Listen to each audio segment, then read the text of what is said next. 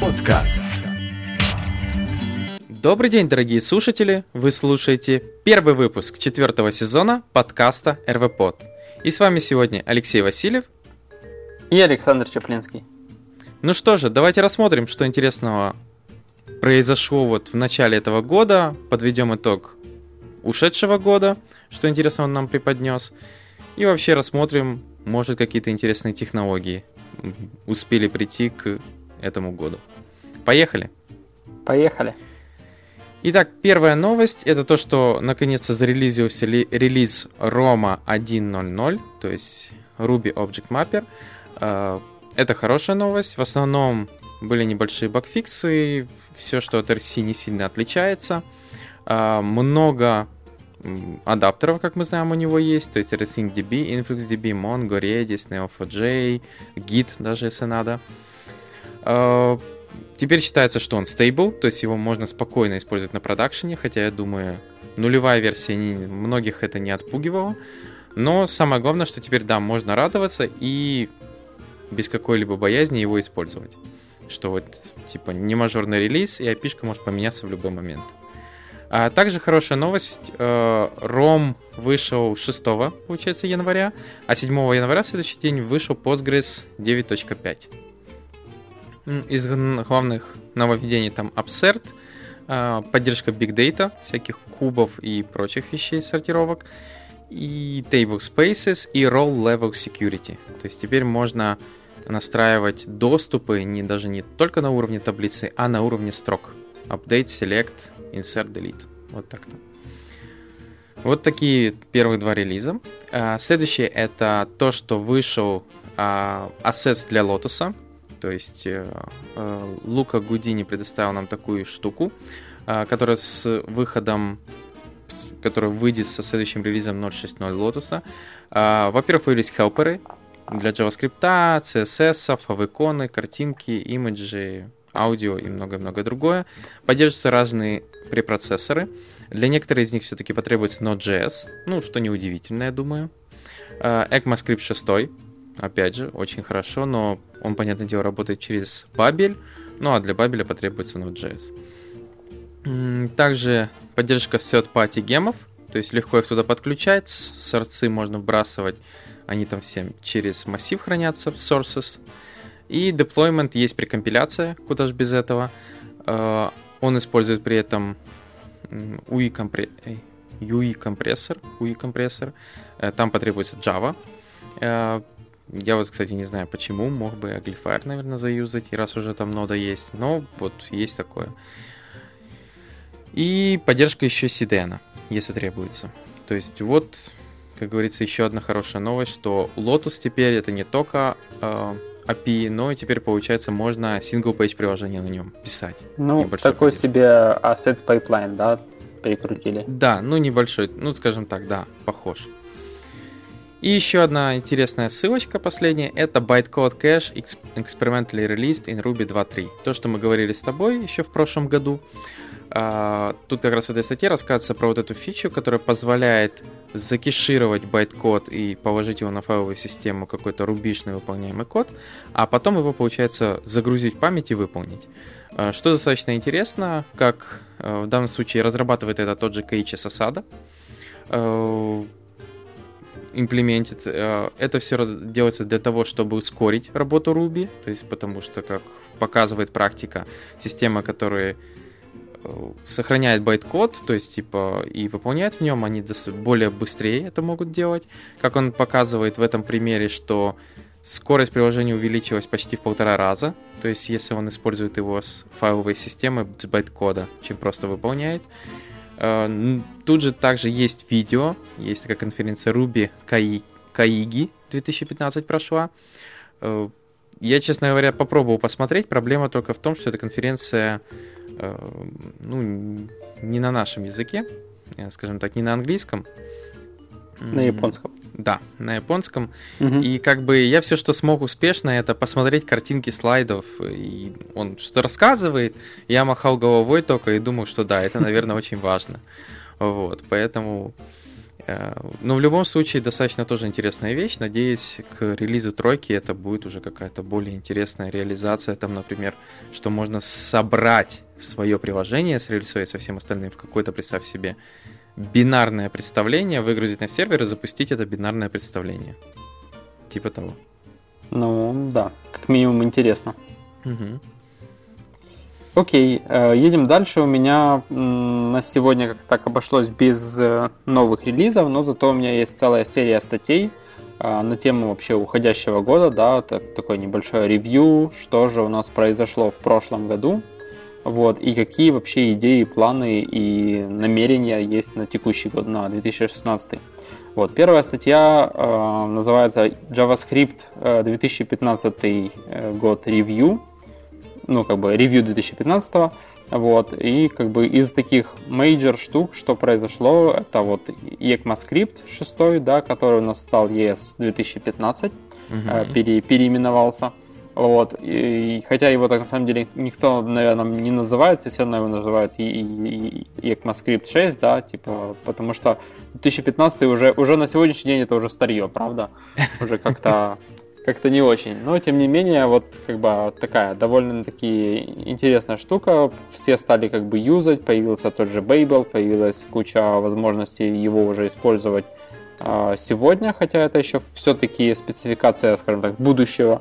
Вот, но, тем не менее, а, ну, тоже был определенный хайп а, на эту тему в 2015 году. Точно так же, как э, неожиданно, а может и в принципе вполне неожиданно, хайп такой возник вокруг э, WebAssembly, э, которые анонсировали ну, во второй половине, уже ближе к концу, заявляли о том, что есть кое-какие реализации э, этого WebAssembly. Вот, ну, действительно, это, скажем так, одна из самых ожидаемых технологий в прошлом году и я думаю, что в этом году, потому что, скорее всего, именно в 16-м что-то уже реальное будет использоваться. Ну, в 15-м компилировали, как мы помним. Да, успешно. да, да. Вот. Еще из интересного, как мы помним, э, форкнули ноду, да, появился IO.js, Ну да. который дал такой пинок э, под одно место команде, чтобы все-таки, ну, как бы не столько команде, сколько компании, да, вот, чтобы все-таки технология жила, развивалась и шагала в ногу со временем. Вот, и после чего благополучно IO.js в итоге вмерджили обратно в ноду, и нода теперь, э, скажем так, бежит вперед. Э, И вот уже версия 4+, да, у Да. нас есть. Не 4 и 5. То есть у нас же 4 это LTS, Long Term Support, Да-да-да. и пятерка, которая с фичами. Да-да-да. И А, пилят активно пятерку. Кстати, хочешь интересную вещь по, по поводу Бейбу? Э, Да. Недавно пришлось мигрировать проект с Бабеля 5 на Бабель 6. Как ты помнишь, Ага. там в основном поменяли схему, все распилили на модули. Но оказалось немножко не все. Ну, так просто. А, во-первых, э, э, Extend поменял свое поведение. То есть вот у класса этот extends, который может Мгм. экстендить, он поменял свое поведение, и он научился в конструкторах возвращать значения. Вот так вот. А Что это дало? Теперь, получается, помнишь, э, интересная такая была вещь, можно было, вот у тебя есть базовый класс в JavaScript error. От Мгм. него можно было заэкстендиться и создать свой кастомный error, потом его стру делать, то есть вызывать, а где-то там кэчить его. Ну, то есть красиво там какой-нибудь authorization error создать. А потом Мгм. его кэчить в нужном месте и как-то обрабатывать. А, Как оказалось, э, если в пятом э, это не, там, скажем так, не поддерживался возврат конструктора, из конструктора, потому что, оказывается, error в конструкторе возвращает new error другого объекта.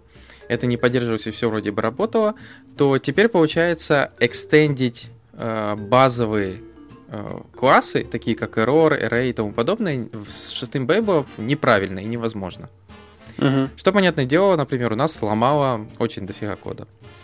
Э, Я пытался это починить, есть определенные трюки, э, которые там, скажем так, приходится прото переосанивать. То есть прототип, типа специальный, специфический, намекать тебе, что вот этот класс, это его прототип, прототип этого эррора, потому что иначе он не кэчится. А, но это были, скажем так, грязные хаки, и для них еще и требовались э, специальные методы, э, которые только есть в ES7. Угу. Что как бы не весело. Ну, тут меня спасло CoffeeScript.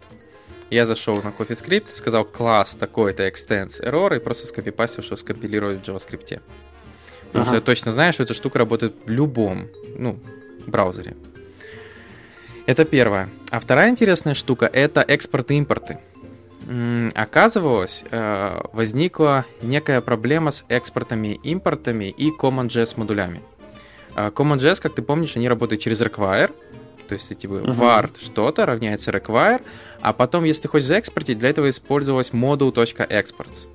Да. И ты присваивал что-то этой штуке. В чем интересная вещь?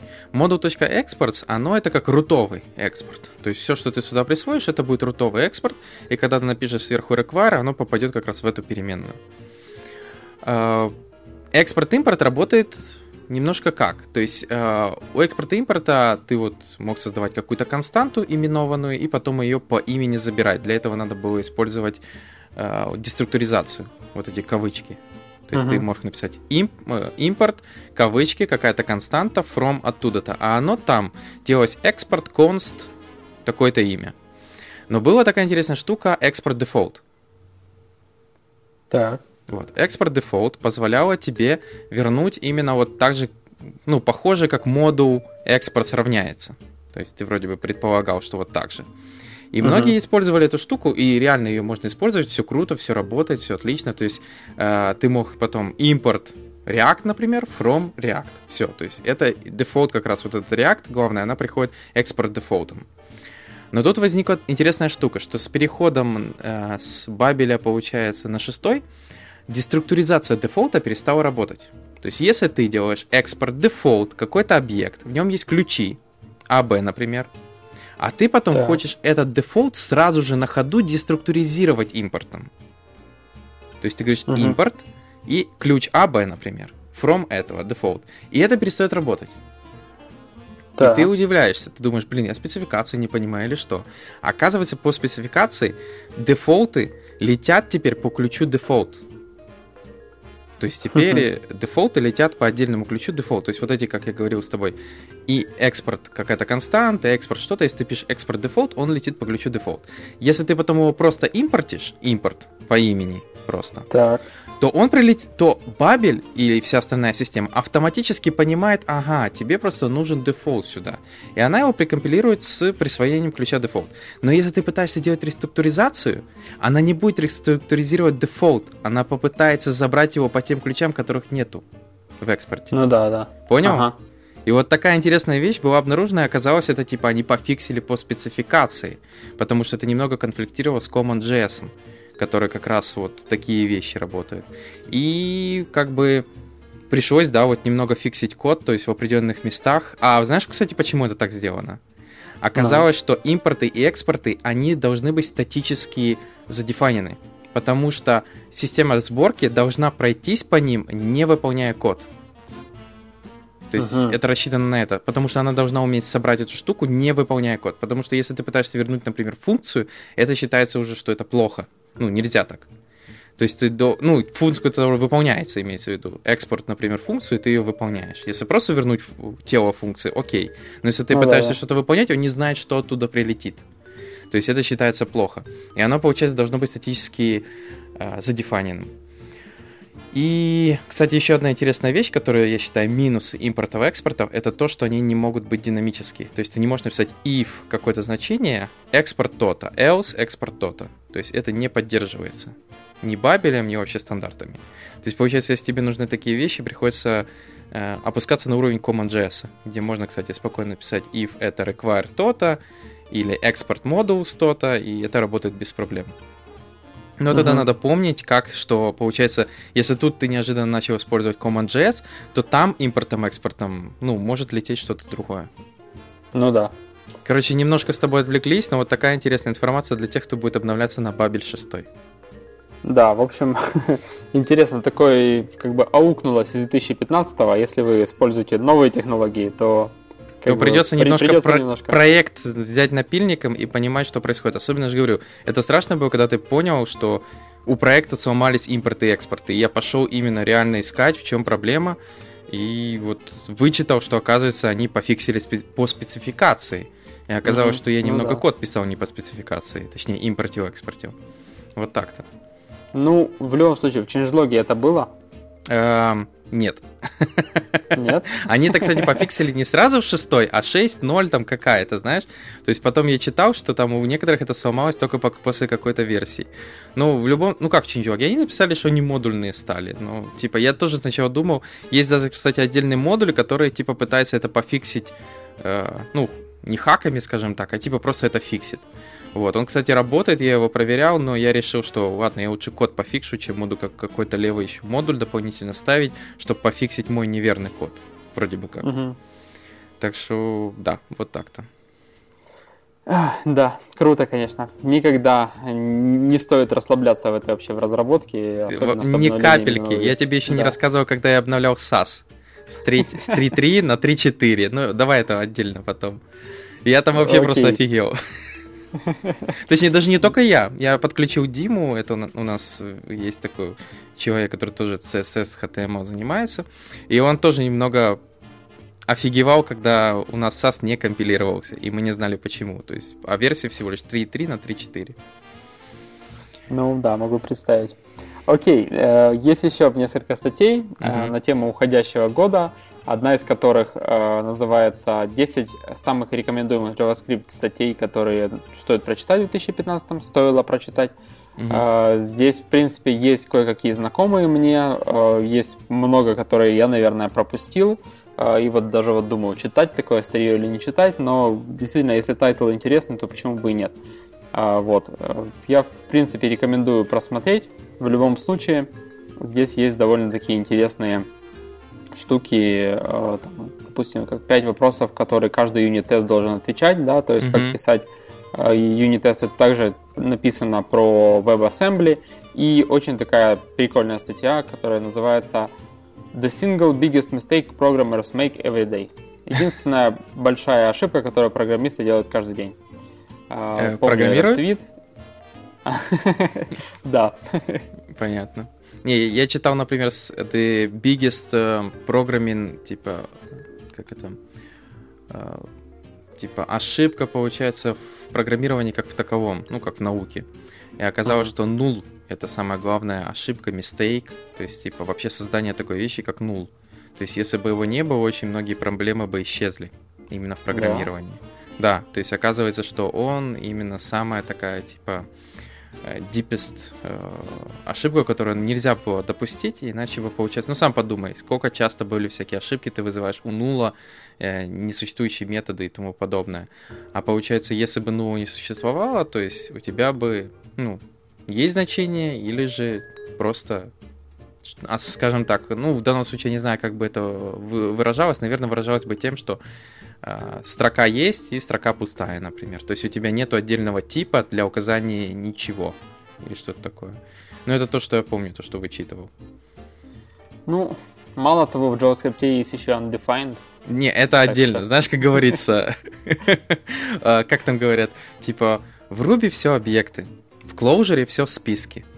В JavaScript все, как говорится, big mistake, большая ошибка. Да. Окей, ну тем не менее продолжим э, разговаривать о мире JavaScript и веба. Мгм, Вот, мгм. есть еще э, также статья про взгляд 2019 год и 6 самых крутых, да, exciting такие, э, как это называется? Технологии. А, да, ну, технологии, понятно, exciting технологий. Мгм. А, и- среди которых, естественно, порвавший всех и вся э, React, а, среди которых Electron, который также, как мне кажется, довольно-таки крут. Вот, Progressive Web Apps, а, довольно-таки концепт популярный на сегодняшний день. Ну, Вот, учитывая Visual Studio Code, Электрон плюс React плюс Progressive App, то это вообще, наверное, самое, знаешь, как говорится, десктоп вот уже тут. Десктоп приложения, написанные через веб, уже тут. ну, собственно, да. В Мгм. принципе, уже никто не мешает. Вот. Те же самые, тот же самый WebAssembly, Rollup и Visual Studio Code. Вот. Э, немножко пару слов о каждой из технологий, но действительно такой ревью э, всего того, что у нас крутого появилось за прошлый год. Угу. Я вот единственное, И небольшой... Единственное, да? что мы с тобой не рассматриваем, это Rollup. То есть вот все за весь этот год мы с тобой активно обсудили почти все эти штуки, но вот только Rollup так, пропустили. А, поэтому для тех, кому интересно, посмотрите, это получается Model Bundler система. Считается, что это Next Generation. Ну, скажем так, еще не успели мы, Саша, ее оценить, но я думаю, может, к следующим подкастам мы уже будем крутые и кричать, вау, ну, это такая крутая штука. Видимо, не настолько он нашумевший, а в статье, возможно, находится на правах рекламы. Я не знаю, это так предположение, mm-hmm. но действительно я о нем немного слышал за прошлый год. Ну, mm-hmm. скажем так, если сравнивать React, да, и Rollup, то, ну, извините. Mm-hmm. Рядом их поставить как-то странно. Вот. Ну и есть еще статья, небольшой такой взгляд в 2016. А, называется 2016 будет годом а, согласованности в вебе. Вот, mm-hmm. в которой автор рассказывает о том, насколько у нас на самом деле все сейчас очень разрознено, что касается и технологий в принципе, да, у нас есть сколько там, 2200 с чем-то JavaScript фреймворков, которые появились только за прошлый год. Вот, у нас есть э, да, разные технологии, которые там э, появляются. Есть и веб-компоненты, есть и React, есть и Vanilla.js, есть и... Да, да, Angular 2, который вот, вот вроде как релиз скоро. И, и то же самое как бы и на странице, да, то есть у нас на веб-странице, я имею в виду, то есть куча набор технологий, э, набор каких-то best practices, которые как-то собираются в кучу, чем владеет девелопер, то есть собрал, страницы при этом как бы не оптимизированы, не, не продуманы, не имеют какого-то... Ну, то есть полная несогласованность как, как и в технологиях, так и часто бывает в веб-деве в принципе и в проекте. Вот. И с этим нужно что-то делать, и вот автор предрекает, что в следующем году э, это все должно измениться. Вот. Угу. Ну, как бы для того, чтобы узнать более подробно об этом и там, высказать свою точку зрения, верю, не верю, я думаю, стоит почитать статью. Ну, он действительно намекает на то, что э, хорошо, что у нас много свободы, но проблема появилась, что типа мы не делаем веб-грейд, ну, в определенных местах. Что мы просто засоряем вот теми же фреймворками. У нас миллионы их, ну, они что, реально решают миллионы вероятностных проблем? Нет, конечно. Ну, то есть в 90% случаев они, одна и та же штука. А, поэтому он говорит, да, что неплохо было бы, что Э, скажем так, вычистилась вся эта ненужная шелуха, и остались только нужные, как говорится, вещи, э, которые будут уже дальше развиваться и во что-то перерождаться, что-то интереснее. Поэтому да, отличные статьи, то есть как раз вот для тех, кто хочет узнать, что интересного произошло, что нас возможно ждет, ну этих предсказателей, конечно, мы тоже с тобой, Саша, можем предсказывать, что вот в следующем году WebAssembly будет запущен в браузере. Вот мы, я предсказываю. Хотя сам там вообще даже рядом не стою возле разработчиков. Хорошо, перейдем к следующей статье. Называется она Stream Comments with Rails and Action Cable. Э, что неудивительно, поскольку Rails 5 идет с веб-сокетами из коробки, и теперь, получается, можно создать э, блокпост с комментами, которые, получается, прямо в реал-тайме будут обновляться и прилетать. То есть, если вам такая вещь нужна, тут как раз статья, которая рассказывает, как это развернуть, сделать и быстренько увидеть результат. Ну, вот так коротко я описал, как это все будет работать. В реальности код, тут больше кода, чем описание, скажем так. Следующее это Using RSpec Metadata, э, в которой рассказывается, как использовать RSpec метаданные. Э, я думаю, для тех, кто хорошо и давненько использует RSpec, это будет не в новинку. Не знаю, как для тебя, Саш. Э, ну, я очень многие вещи эти знал, но все равно это достаточно хорошая штука, то есть, которая рассказывает, как настраивать конфиг before, например, для определенных типов тестов, например, фича-тесты, или before suite. Э, есть такие вещи, как там, настраивать например, там JS-тесты под них что-то или тесты с кэшем, Э, какие-то определенные конфиг, э, конфиг before или after, ну, там, хендлеры. Вот. Или вообще, как это все работает, э, как можно around использовать, как можно фокусироваться на определенные типы тестов или использовать теги. Как раз эта статья все показывает. Я не знаю, ты использовал вообще такие вещи? Нет, как-то вот не, не приходилось. Ну вот это интересная штука, например, JS, это вот активно используется, чтобы пометить, что надо с запуском, то есть в таком случае ты, например, где-то прописываешь, что в таком случае для тестов, где не нужен JS, запускается драйвер RecTest, который очень быстрый, uh-huh. но JS не умеет работать. А там, где нужен, например, драйвер, который умеет JS работать, например, тот же Poltergeist, ну, Phantom.js или там Selenium, то у тебя вот помечено JS, и в таком случае Suite автоматически видит JS и понимает, что надо подключить другой драйвер для этого теста. Uh-huh. Ну, что достаточно удобно, в таком случае ты балансируешь медленные тесты с использованием JS, но зато быстрые тесты, если не нужен JS. И то же самое, например, чистка транзакций, ну, базы данных.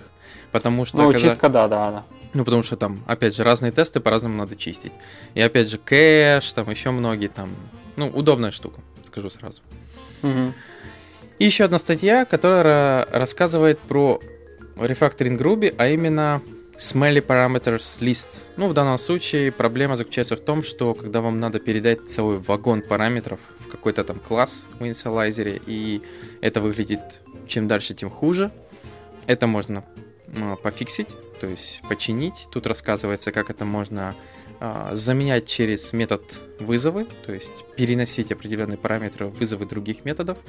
Ну, то есть, я бы не сказал, что тут раскрывается что-то сверхневероятное, но все равно, как бы, иногда хочется потом открываешь свой код, листаешь, нет ли у тебя такого смела. Если нет, то значит все хорошо. Ну, а если есть, то ты приблизительно уже после прочтения знаешь, как это пофиксить. Вот. Это все. Окей.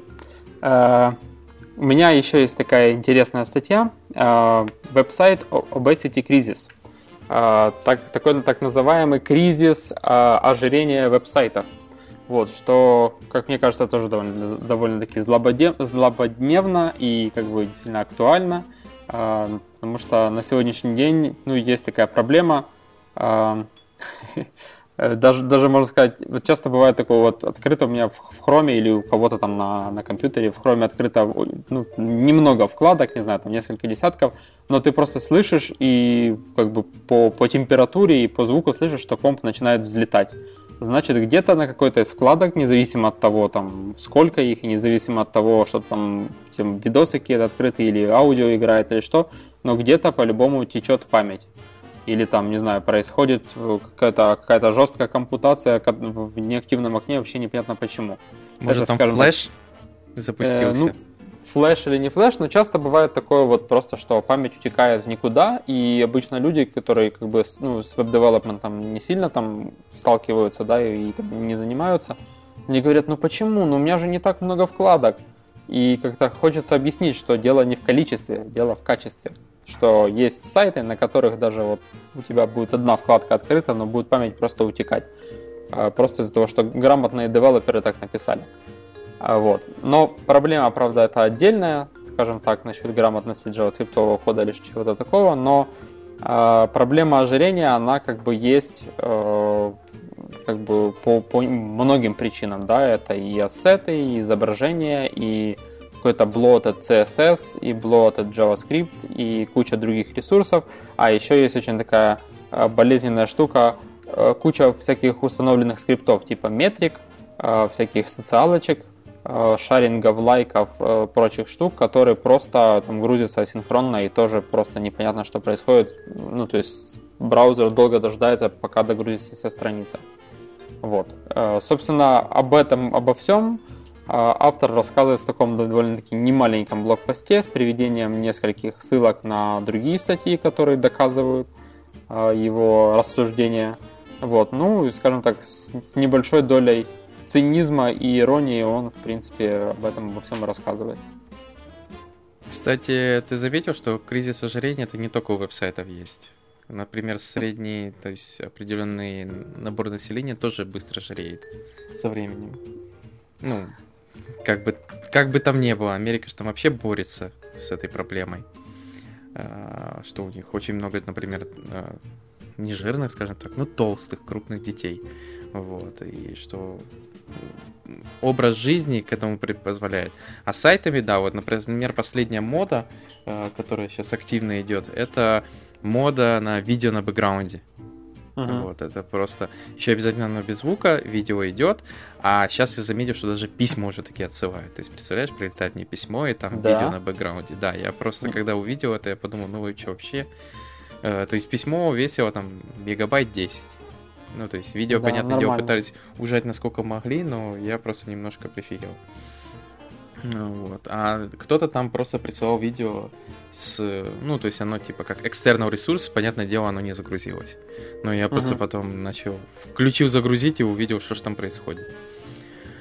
Поэтому, да, есть такая проблема, и, скажем так, с single-page приложениями она, получается, только растет, потому что все привыкли теперь перекидывать на JavaScript.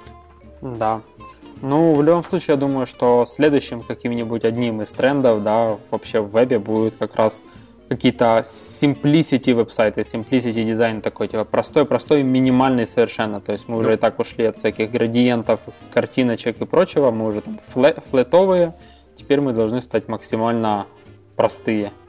Прям как у автора, кстати, статьи у него. Простейший. Ну, нет, ну не, на, ну не настолько, конечно, это, это вообще уже такой флешбэк 90 Ну зато, извини, год. это на любом устройстве откроешь, оно будет работать. Ну То да, ну да. На любом устройстве открываешь, и все будет работать как, как всегда. Ну да, потом выскочит Лебедев и скажет, я же вам всем говорил, и так и будет. Угу. Окей, э, еще одна статья, которая, в которой автор рассуждает на тему омертвы ли веб-компоненты. Что как бы действительно, ну, то есть то, что о них не, не давно не слышно, наводит на мысль о том, что может быть уже в принципе и все, и не стоит их и ждать, потому как в браузерах так до сих пор все это не реализовано. Вот, есть у нас всякие полимеры, есть у нас и от, э, от Mozilla, э, полифилы и библиотеки для реализации веб-компонентов, но пока что еще мы не наблюдаем такого бума, да, и того, что все их используют. Вот. На самом деле, э, не знаю, в комьюнити как бы development ведется, там все новые версии релизятся и релизятся, и того же Полимера, и других. Конференции запускаются, да, mm-hmm. на тему веб-компонентов. Вот, ну, автор рассуждает, просто проводит параллели, э, рассказывает о том, как когда-то развивался Ajax, да, который раньше кричали, еще как бы не было э, это настолько популярно, как сейчас, все кричали Ajax, Ajax, такое модное слово, и насколько модная технология, которая позволяла делать мега крутые штуки. Вот о том, как э, IE реализовывал свой э, ActiveX, точнее Microsoft в IE реализовывали ActiveX компонент. Вот, когда приходилось для реализации Ajax писать этот вот проверку, что если браузер E, то тогда ActiveX, а если а иначе, то XHR и так далее. Вот. И рассказывает о том, что вот в принципе компоненты, веб-компоненты тоже могли бы стать чем-то таким, да, что долгое время о, нем, о них говорили, говорили, а потом в какое-то время происходит overnight success, и они становятся крутыми, но может произойти и иначе. Вот, поэтому поживем, увидим. Ну, то есть автор сам не уверен, будет это жить или нет. Не, на самом деле, ну, просто рассказывает, что бывает по-всякому, вот, мы видели примеры и так, и так, вот, но, тем не менее, видим, что они, как бы, не выстрелили, допустим, так, как React. Э, ну, вот. я думаю, проблема именно в том, что веб-компоненты, они все-таки пытаются надеяться на будущее технологии вот этих стандартов, которые, понятное дело, там, той же, например, Mozilla, оно, наоборот, откатывается. Как ты помнишь, Shadow DOM, если не ошибаюсь, они сначала его вроде бы как поддержку заявили, а потом сказали, не-не-не, до побачення. Shadow DOM, не, по-моему, этот самый э, HTML импорты они отказались. Да, а, да, импорты, вот, импорты они сказали, и все, типа, спасибо, нам, мы его добавили, нам не понравилось, теперь давайте откажемся от них. Вот. И ну, я... там на самом деле 7 пятниц на неделю, как бы это было в 2015 году, в 2016 посмотрим, что, что произойдет. Вот. И есть еще одна статья э, от Adias Money. Давно я от него как бы ничего такого не слышал. Вот, но такая немаленькая статья о Getting Started with Progressive Web Apps. Естественно, Progressive Web Apps э, довольно-таки популярный топик, уже давно о нем говорят. Вот и Adias Money сделал его статью да, с примерами в таком, ну, естественно, э, гугловом стиле материал дизайн, да, полимер стартер кит и так далее. То есть все это он на, на примерах. Кстати, про приложение с покемонами, он на этих примерах как бы все и расписывает. Ну да, которые а, мы с тобой Pokédex, рассматривали. Да, да, которые мы рассматривали. Вот. И как бы основные концепты, то есть для тех, кто уже там часто слышит Progressive Labs, э, и пока еще там понятия не имеет, что это такое и как это имплементить, э, вот есть довольно-таки неплохой Guiding Start Guide, если вас, э, ну, если вы нормально относитесь к гугловому материал дизайну, вы Android юзер, например, или просто нормально относитесь, то тут как раз вот красивые картиночки, которые, на которые все это иллюстрируют. Ну, по-моему, неплохо. Кстати, вот тоже думаю, что учитывая движение, что скоро ты просто будешь писать одно приложение, веб, и оно будет работать, получается, и десктоп, ты его запихнешь в электрон, оно просто там будет работать, и uh-huh. там оно будет и просто, то есть одинаковое будет. Что ты запустишь электроновское, оно внутри запакованный джесник запустит, или же, э, получается, ты зайдешь в веб, и веб позволит тебе вот также сохранить э, типа на файловую систему телефона или тут же. Ну, у Chrome есть же такие опции, фишки, что типа да, да. сделать его как десктоп. Поэтому почему бы и нет? Очень интересная вещь. Единственное, что тут все, я меня беспокоит именно потом в будущем производительность. То есть, ну, я надеюсь, WebAssembly скажет нам, что как с JVM, знаешь, то есть ты Java пишешь, JVM с каждым годом становится круче, а код твой, например, может не меняться. Но при этом производительность uh-huh. будет улучшаться. И я надеюсь, WebAssembly нам позволит делать так же. А, следующие три статьи сразу от одного и того же автора, Андерсон Диас, который рассказывает про то, как сравнивать э, версии строк в Ruby. Ну, именно в данном случае, если у вас есть строчка, в ней написана версия какая-нибудь 2.1.15, а вторая 1.14.1, то э, как их сравнивать? Первый вариант это использовать gemversion.new, то есть это std lib, которая встроена в Ruby, то есть ничего не надо, никаких гемов ставить. Вы просто говорите gem version new и вставляете туда строчку версии, и можете эти два объекта сравнивать. А, второй вариант, э, э, как предлагали, это просто сравнивать сами строки. Но в данном случае надо быть уверенным, что это именно строки, а не какие-то там nil или что-то еще. Следующий автор в статье другой рассказывает про такую вещь, как фильтр, э, которая появилась в Postgres 9.4. Э, фильтр опция позволяет тебе наложить фильтр на агрегационную функцию. То есть, если у тебя, например, э, ты делаешь там count какой-то, unfiltered чего-либо, а теперь надо дополнительно к этой же вещи сделать count по filtered каким-то значениям, ты можешь это все написать в один select и использовать дополнительный скажем так, вот этот where условия только уже на агрегацию. Э, тем самым получается, это позволяет тебе одним SQL запросом делать более сложный агрегационный параметр с фильтрацией. Uh-huh. До этого, кстати, можно было это использовать, используя кейс, но это выглядело не так красиво, скажем так. Кейс это как на типа if, то есть тебе надо было тогда писать кейс, when, это, then, это и тому подобное. Вот. Теперь же это выглядит намного, скажем так, удобнее. И что самое интересное, это есть еще в 9.4, который уже давным-давно вышел. И последняя тоже хорошая штука в Postgres, это то, что Postgres по дефолту, когда сортирует, э, те значения, по которым ты сортируешь, он перемещает их вниз, если это нули. То есть, если ты делаешь э, сортировку по ну, ask, Э, то нули перемещаются вниз. Но если тебе неожиданно нули надо сверху, то есть первыми значениями, ты можешь, оказывается, у нее есть такая вещь, как nulls, где ты говоришь order by какому-то значению, nulls, и ты можешь указать first или last. И в таком случае он будет учитывать, куда нули положить тебе вверх или вниз. Угу. То есть вот такая еще одна вещь. Окей. Едем дальше. У меня еще есть несколько полезных штук. Первая из которых это Electron э, Windows State, такая небольшая библиотека, которая позволяет э, запоминать и восстанавливать размеры, позицию вашего электрон-приложения. То есть, если вы окошко электрон-приложения там как-то заресайзили, куда-то это позиционировали, э, если вы его сворачиваете, закрываете, а потом открываете заново, то э, он, естественно, загружается из дефолтов, то есть не запоминает mm-hmm. это все нигде. Вот. Mm-hmm. Эта библиотека позволяет вам запомнить положение и размеры окна, и потом после открытия оно будет открыто точно так же, каким оно было до, до закрытия. Круто. Собственно, видим, что электрон так или иначе все-таки развивается в виде библиотек, плагинов и так далее, но тем не менее народ как-то пишет какие-то штуки, которые там, позволяют а, приложения быть более гибкими и более удобными. А, Следующее это а, SearchKit.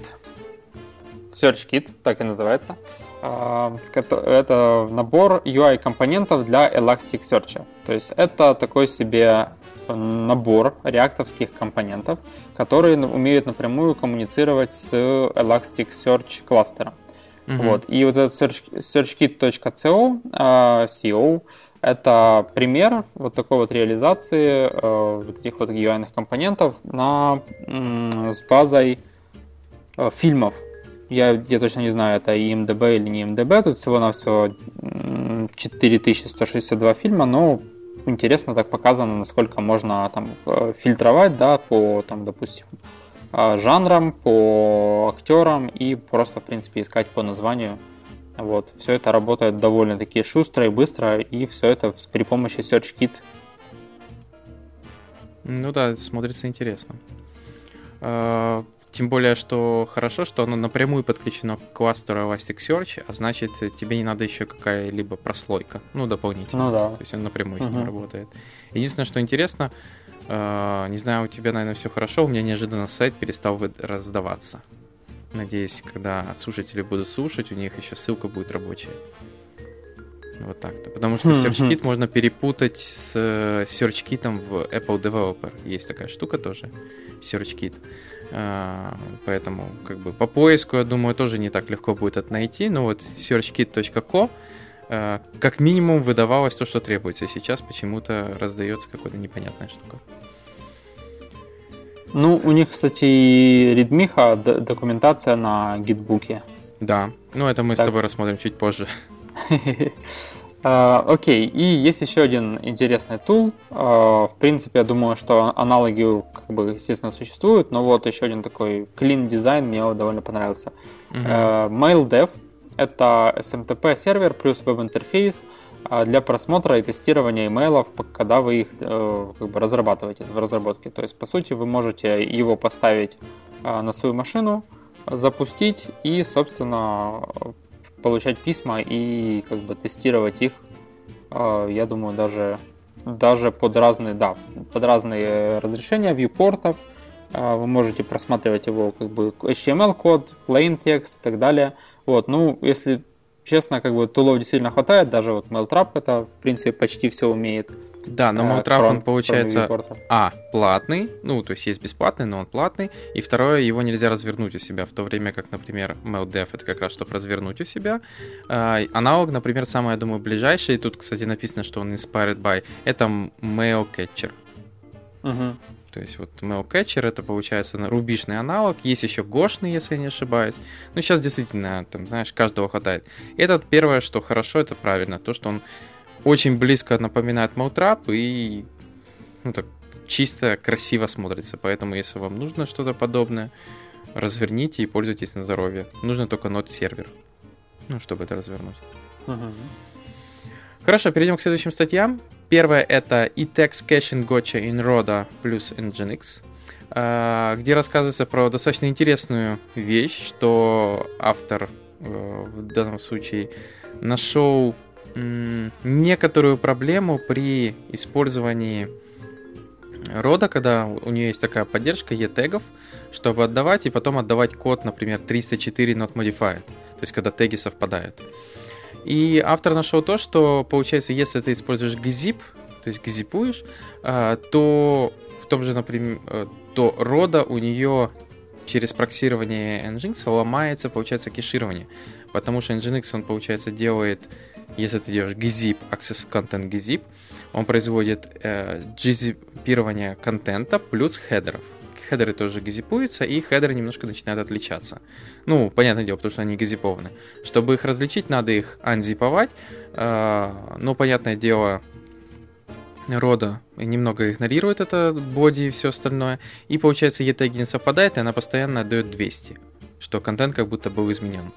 А, Чтобы это пофиксить, есть некая опция Weak True, а, которая позволяет как бы попроще делать проверки с вот этим всей штукой, и в таком случае все продолжает работать. А, ну, в данном случае для тех, кому интересно, или тех, кто использует рода, особенно позади Nginx, а еще и e-теги, могут как раз почитать, что это такое, как оно возникает и как с этим бороться. То есть, получается, проблема именно в том, что gzip у него нету byte-to-byte, то есть у него byte-to-byte вот это компара... компатаб... даже не как-то, не compatibility, а comparability, ну, то есть сравнение.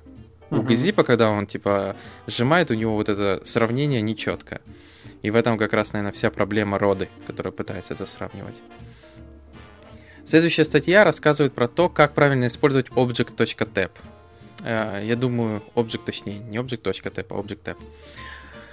А, я думаю, многие видели про эту штуку. Часто его используют для того, чтобы видоизменить какой-либо объект. А, я считаю, что это не очень хороший вариант, но это почти как monkey patching очень часто. Хотя вот традиционный вариант, например, если вам надо добавить в некий объект дополнительный метод, который не существует у него, у класса, это очень легко сделать. Вы просто создаете этот объект, а потом пишете объект, точка, некий метод равняется и описываете этот метод. Делается это очень просто. Ruby внутри себя просто создает мета-класс для этого объекта и хранит новые свойства именно только для этого объекта. А type сам по себе очень хорошо использовать, если вам надо дебажить целую цепочку каких-либо вызовов. То есть у вас есть некая цепочка, там какой-то map, reverse, transform, еще какой-то transformation, и вам, получается, надо где-то в середине или как-то там увидеть, что происходит с участками вот этой трансформации, ну, то есть с элементами, то как uh-huh. раз для этого хорошо использовать тэп, который, получается, вы можете сделать что угодно, и он никак не повлияет дальше на цепочку. То есть он просто инжектится, и... но при этом вы увидите сам объект, но объект пойдет дальше. А, поэтому, как говорится, я согласен много с автором, главное, ну, тэп это, я думаю, скажем так, близкий аналог к define метод или метод missing. То есть использовать можно, но для этого не должны быть кейс всегда. И еще одна хорошая штука, которая запаблишена через Gitbook, а, называется RubyFu. Звучит, конечно, так, знаешь, типа RubyFu. А, а в реальности это очень суровая книжка, которая рассказывает, как использовать руки для, Ruby для плохих целей. То есть, типа для хакеров. А, тут ну, рассказывается... Вот тебе и Руби Фу. Да, ну, Руби Фу. В данном случае это Руби Кун Фу получается. Вот ну так. да, да. А, тут именно рассказывается про то, базовость именно использования Ruby, э, работа с системой, работа с нетворком, работа с вебом, эксплуатация, э, экс, как это, эксплойты, создание эксплойтов, создание мета-эксплойтов. Э, ну, скажем так, немного опасная книжка. Вот. Mm-hmm. Знаешь, какой-нибудь школьник найдет, что-нибудь начитается и будет ломать тебя. Вот. Ну, я думаю, кстати, да, и стоит полистать даже тем, кто не собирается ломать, чтобы знать, как его могут ломать. То есть тут, например, очень интересно э, расписывается, например, массивный брутфорс через WordPress XML RPC. То есть, например, берется WordPress, берется рубишный кодек и от, э, начинается активный DDoS просто через этот эксплойт. Там расписаны готовые куски кода, как это все делается. Вот так-то. А, поэтому для тех, кто увлекается или просто интересно, вот можете полистать эту книжку.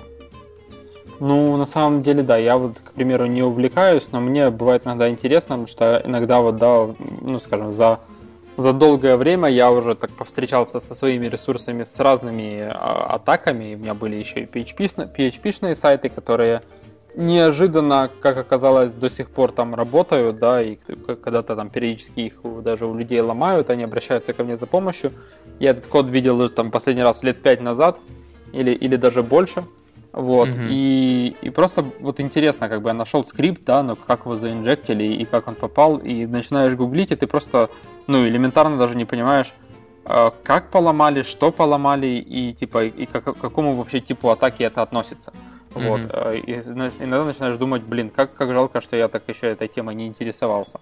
Ну вот, хорошо, что такие книжки есть, потому что, ну, по крайней мере, подкованным быть э, самому в этом плане, ну, стоит, даже если ты не собираешься никуда лезть, никому ничего ломать, просто ты как девелопер э, должен знать, что вообще бывает в этой жизни. Ты, кстати, я тебе рассказывал про последнюю, вот недавно, в прошлом году, я получил, скажем так, частично успешную атаку на один из наших серваков. Так. Через Redis. через Redis, да? Я думаю, ты даже в курсе, как это делается. Ну да. А, Вот. Но мне повезло. То есть, что произошло? Я, получается, ну, это по глупости, скажем, моей произошло. Я скопипастил конфиг э, DevOps-системы с продакшена на стейдж, чтобы развернуть его в другом месте, и не увидел, что там э, bind адрес для Redis ставится 000.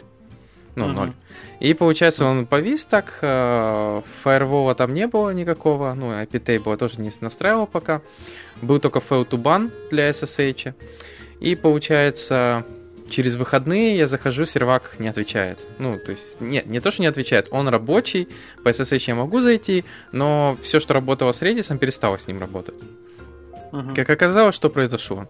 Э, Хакер, скажем так, э, заходит на Redis, пытается через его set config проставить папку э, рутового юзера э, и ну, .ssh, и потом э, authorized key написать именно как название файлика, где он будет хранить данные, сам Redis.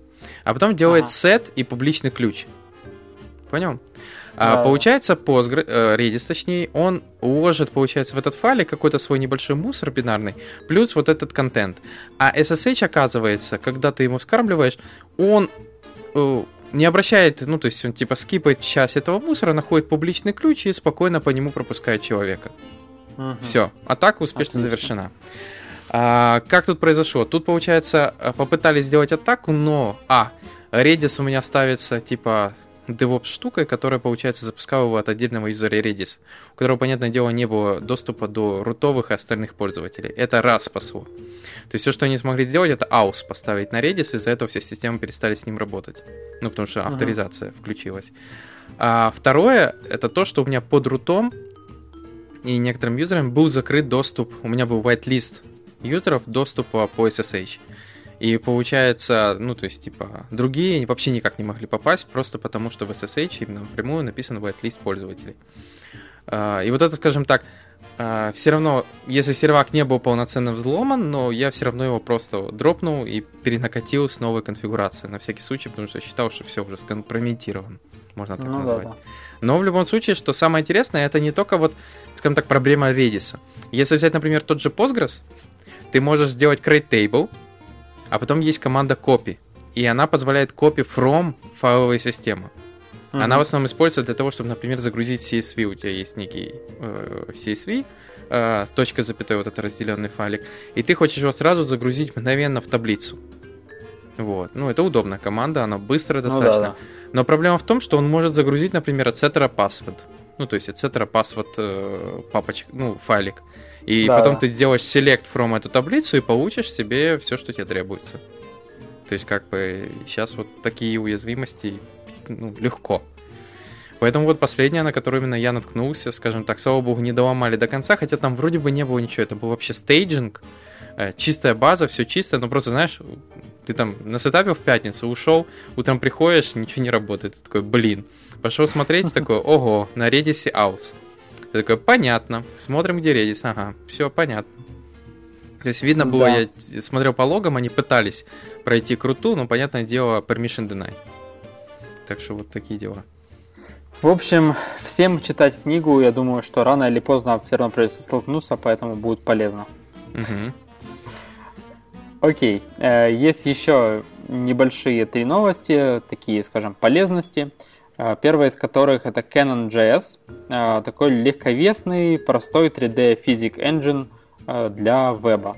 Он, скажем так, insp- inspired by 3JS и Ammo.js, вот, но, тем не менее, он написан с нуля, и он такой легковесный, полностью open source. Вот есть много example ов, которые показывают вообще, что при помощи него можно делать. То есть такие 3D-сцены э, с физикой, которая, скажем так, довольно-таки похожа и близка там, к реальной, да. Вот. Да, кстати, 3D-шка Ну, интересная. Единственное, что, как говорится, мы с тобой не гейм-девелоперы, сомневаюсь, что мы что-то сейчас расскажем интересное. Единственное, что мне немного напоминает некоторые вещи 3D Max. Там, например, Мгм. кролик этот, тени. Ну, я думаю, на основе этой штуки можно достаточно крутые игрушки делать. Особенно меня впечатлило там некоторые вещи, что это в браузере, и у меня браузер не загудел мгновенно, когда отрендерил эту штуку. Мгм. Да-да-да. Ну, как минимум 3D Tetris можно нарисовать. Угу. Вот, тут особенно интересно, что тут используются всякие веб-воркеры для оптимизации и многое-многое другое. Ну, то есть, типа, если там много каких-то полигонов рендерится, то они раскидываются математика на веб-воркеры, а потом результат просто смердживается и показывается. Угу. Поэтому, вот. надеюсь, крутая штука, опять же. Не знаю, насколько она юзабельная для реальной жизни.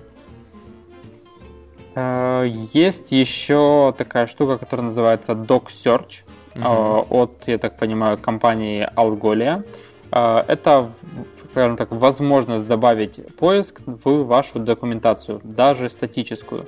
То есть, если у вас есть документация, ну не знаю, чего-либо, это может быть документация там какой-нибудь фреймворка, какой-то библиотеки или опишки или чего угодно, она у вас, допустим, в статике, но вам хотелось бы добавить поиск, вы можете воспользоваться сервисом, uh-huh. который делает что? Он просто сканирует ваш веб-сайт, да, все, все страницы, делает у себя на своей стороне, скажем, такой индекс, вот, и потом после этого вы можете с сервиса просто скопировать Search Autocomplete, UI компонент, да, или там JavaScript компонент к себе на сайт, просто поставить его, и этот поиск начинает работать по вашей документации прямо у вас на сайте. Хотя на самом деле индекс весь находится у, как бы, на стороннем сервисе.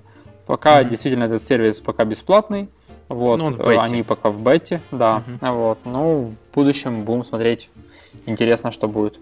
Ну, на удивление, они используют, вот мы сегодня говорили про SearchKit, еще его юзают Bootstrap, ESLint, э, Bubble.js, React, Scala, то есть все сайты, которые вот статически генеренные, но надо поиск под их документацией делать. Uh-huh. Ну, вот достаточно интересная штука. То есть это такой типа микро Google in the house. Именно только по твоему сайту, ресурсу. Да. Может, нам, может, нам на RVPod надо будет такой подключить, а то многие просят. Кстати. Кстати, я уже сам, если честно, начинаю вспоминать, что мы когда-то рассказывали о какой-то штуке, сейчас она должна быть довольно полезна, и начинаешь, а уже архивчик, скажем так, довольно солидный за несколько лет. Uh-huh, uh-huh. И очень тяжело найти, э, ну, скажем так, по каким-то ключевым словам, насколько я там могу вспомнить, что, что там было или там как оно называлось. Вот. И, и Google не всегда помогает. Ну вот, да, поэтому да, надо будет попробовать его интегрануть. Мы как раз расскажем, если получится пользователям, что получилось. Хотя у нас не документация, но... А ну, кейворды присутствуют, в принципе, я думаю, можно попробовать. Угу. Вот. И напоследок еще одна такая небольшая библиотечка JavaScript называется Sharer.js. Э, она позволяет вам создавать кастомные э, share-линки для популярных соцсетей, таких как Twitter, Facebook, LinkedIn, Google+, э, и многие другие, включая тот же VK, Hacker News, Pinterest, Viber, Buffer и так далее. Вот. В чем вообще как бы идея. Идея того, что вы можете просто через дата-атрибуты на любом элементе, таком как кнопка или ссылка, наконфигурить, что вам нужно, да, то есть что шарить, с каким тайтлом, какой URL, э, вот, и в какую соцсеть.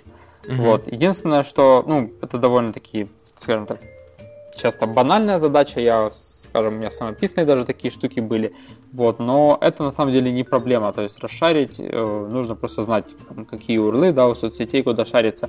Проблема тут как раз самая интересная в счетчиках, то есть если вы хотите сделать какие-то ссылки, э, которые, ну, кастомные кнопки для шаринга, которые еще при, при себе имеют счетчик, в который показывается, сколько э, сколько уже шарингов было, или лайков, или чего-то такого. Вот это вот самая скажем так, проблема. И, к сожалению, эта библиотека эту проблему не решает. Угу. Вот. Но, тем не менее, э, хорошо, что есть даже, скажем так, простое такое решение для того, чтобы сделать кастомные контролы для вот-шаринга. Ну да, ну да, тут счетчика нету, но для счетчика, я думаю, придется использовать техники какие-то очень часто. Там Twitter, например, придется подтянуть Twitter ну, JS-ник, чтобы он как-то... А, там, на самом деле, у некоторых соцсетей есть api которые просто отдают тебе количество лайков там или шаринга. Вот, допустим, у Facebook это очень спокойно можно вытянуть. То есть можно дописать скрипт к кнопке, которая просто по текущему URL или по URL, который нужно расшарить, да, mm-hmm. он просто вытащить, сколько раз уже это шарилось. Но вот у Google Plus там все намного сложнее, потому что они возвращают возвращают ответ, вот этот вот, как-то, я точно не помню, какая проблема была, по-моему, в колбеке они возвращают. И в случае, если у тебя есть пост, на нем лежит какая-то ссылка Google плюсовая, да, кастомная, ты можешь вытащить и выполнить callback и получить этот каунтер. Uh-huh. Но если у тебя, э, допустим, список постовый, у тебя этих кнопок много, и там как-то у меня была, была проблема в том, что вот когда компоненты инициализируются, а эти колбеки э, там в каком-то, короче, общем, не помню, в чем была самая задница, но помню, mm-hmm. что вот на списке у меня как раз из Google Plus не удавалось вытащить количество лайков. Вот. Ну, то есть, okay. и при том, что ну, у, каждого, у каждой соцсети это разные эндпоинты, разные способы. Где-то просто api отдает, где-то там какой-то callback надо посылать, где-то вообще там считать, э, чуть ли не, не парся там какие-то выдачу. Ну, то есть, я с этим тоже, помню, намучился в какой-то момент. Mm-hmm. Ну, вот. Да, тут я согласен. Например, я заметил недавно, что share кнопки, именно вот эти мелкие для Твиттера, они перестали отображать уже каунтеры. То есть когда-то mm-hmm. были, а сейчас современные прилетели, и на них каунтера уже нету. Э, именно которые предоставляет Twitter. То есть не те, которые я сам наклепаю, а которые предоставляет. Да, да, да. Возможно, это для улучшения перформанса или чего-либо еще. Не сильно подскажу. А, кстати, недавно слышал, что Twitter хочет увеличить э, количество символов со 140 до 10 тысяч. Ничего себе. Но они при этом все равно хотят оставить, что будет показываться только первая N, а потом там будет кнопка, я так понял, или ссылка expand. Ну, чтобы типа э, прочитать все. Как-то так. Круто. Ну, посмотрим, посмотрим, что это будет. Как говорится, Твиттер уже будет не торт, возможно. Знаешь, как это с э, Инстаграмом. Были только квадратные фотографии, а теперь получается Инстаграм разделился на двух типов людей. Те, которые новые, новомодные и фоткают э, теперь и прямоугольные, и те, кто староверы продолжает квадратные использовать. Так, ну, я думаю, это все новости на сегодня. Вот у нас вышел у нас четвертый сезон. Ура! Э, спасибо, что слушаете нас. Пишите комментарии, подписывайтесь, э, шарьте нас в соцсетях и услышите нас, я думаю, через неделю. Пока. Пока.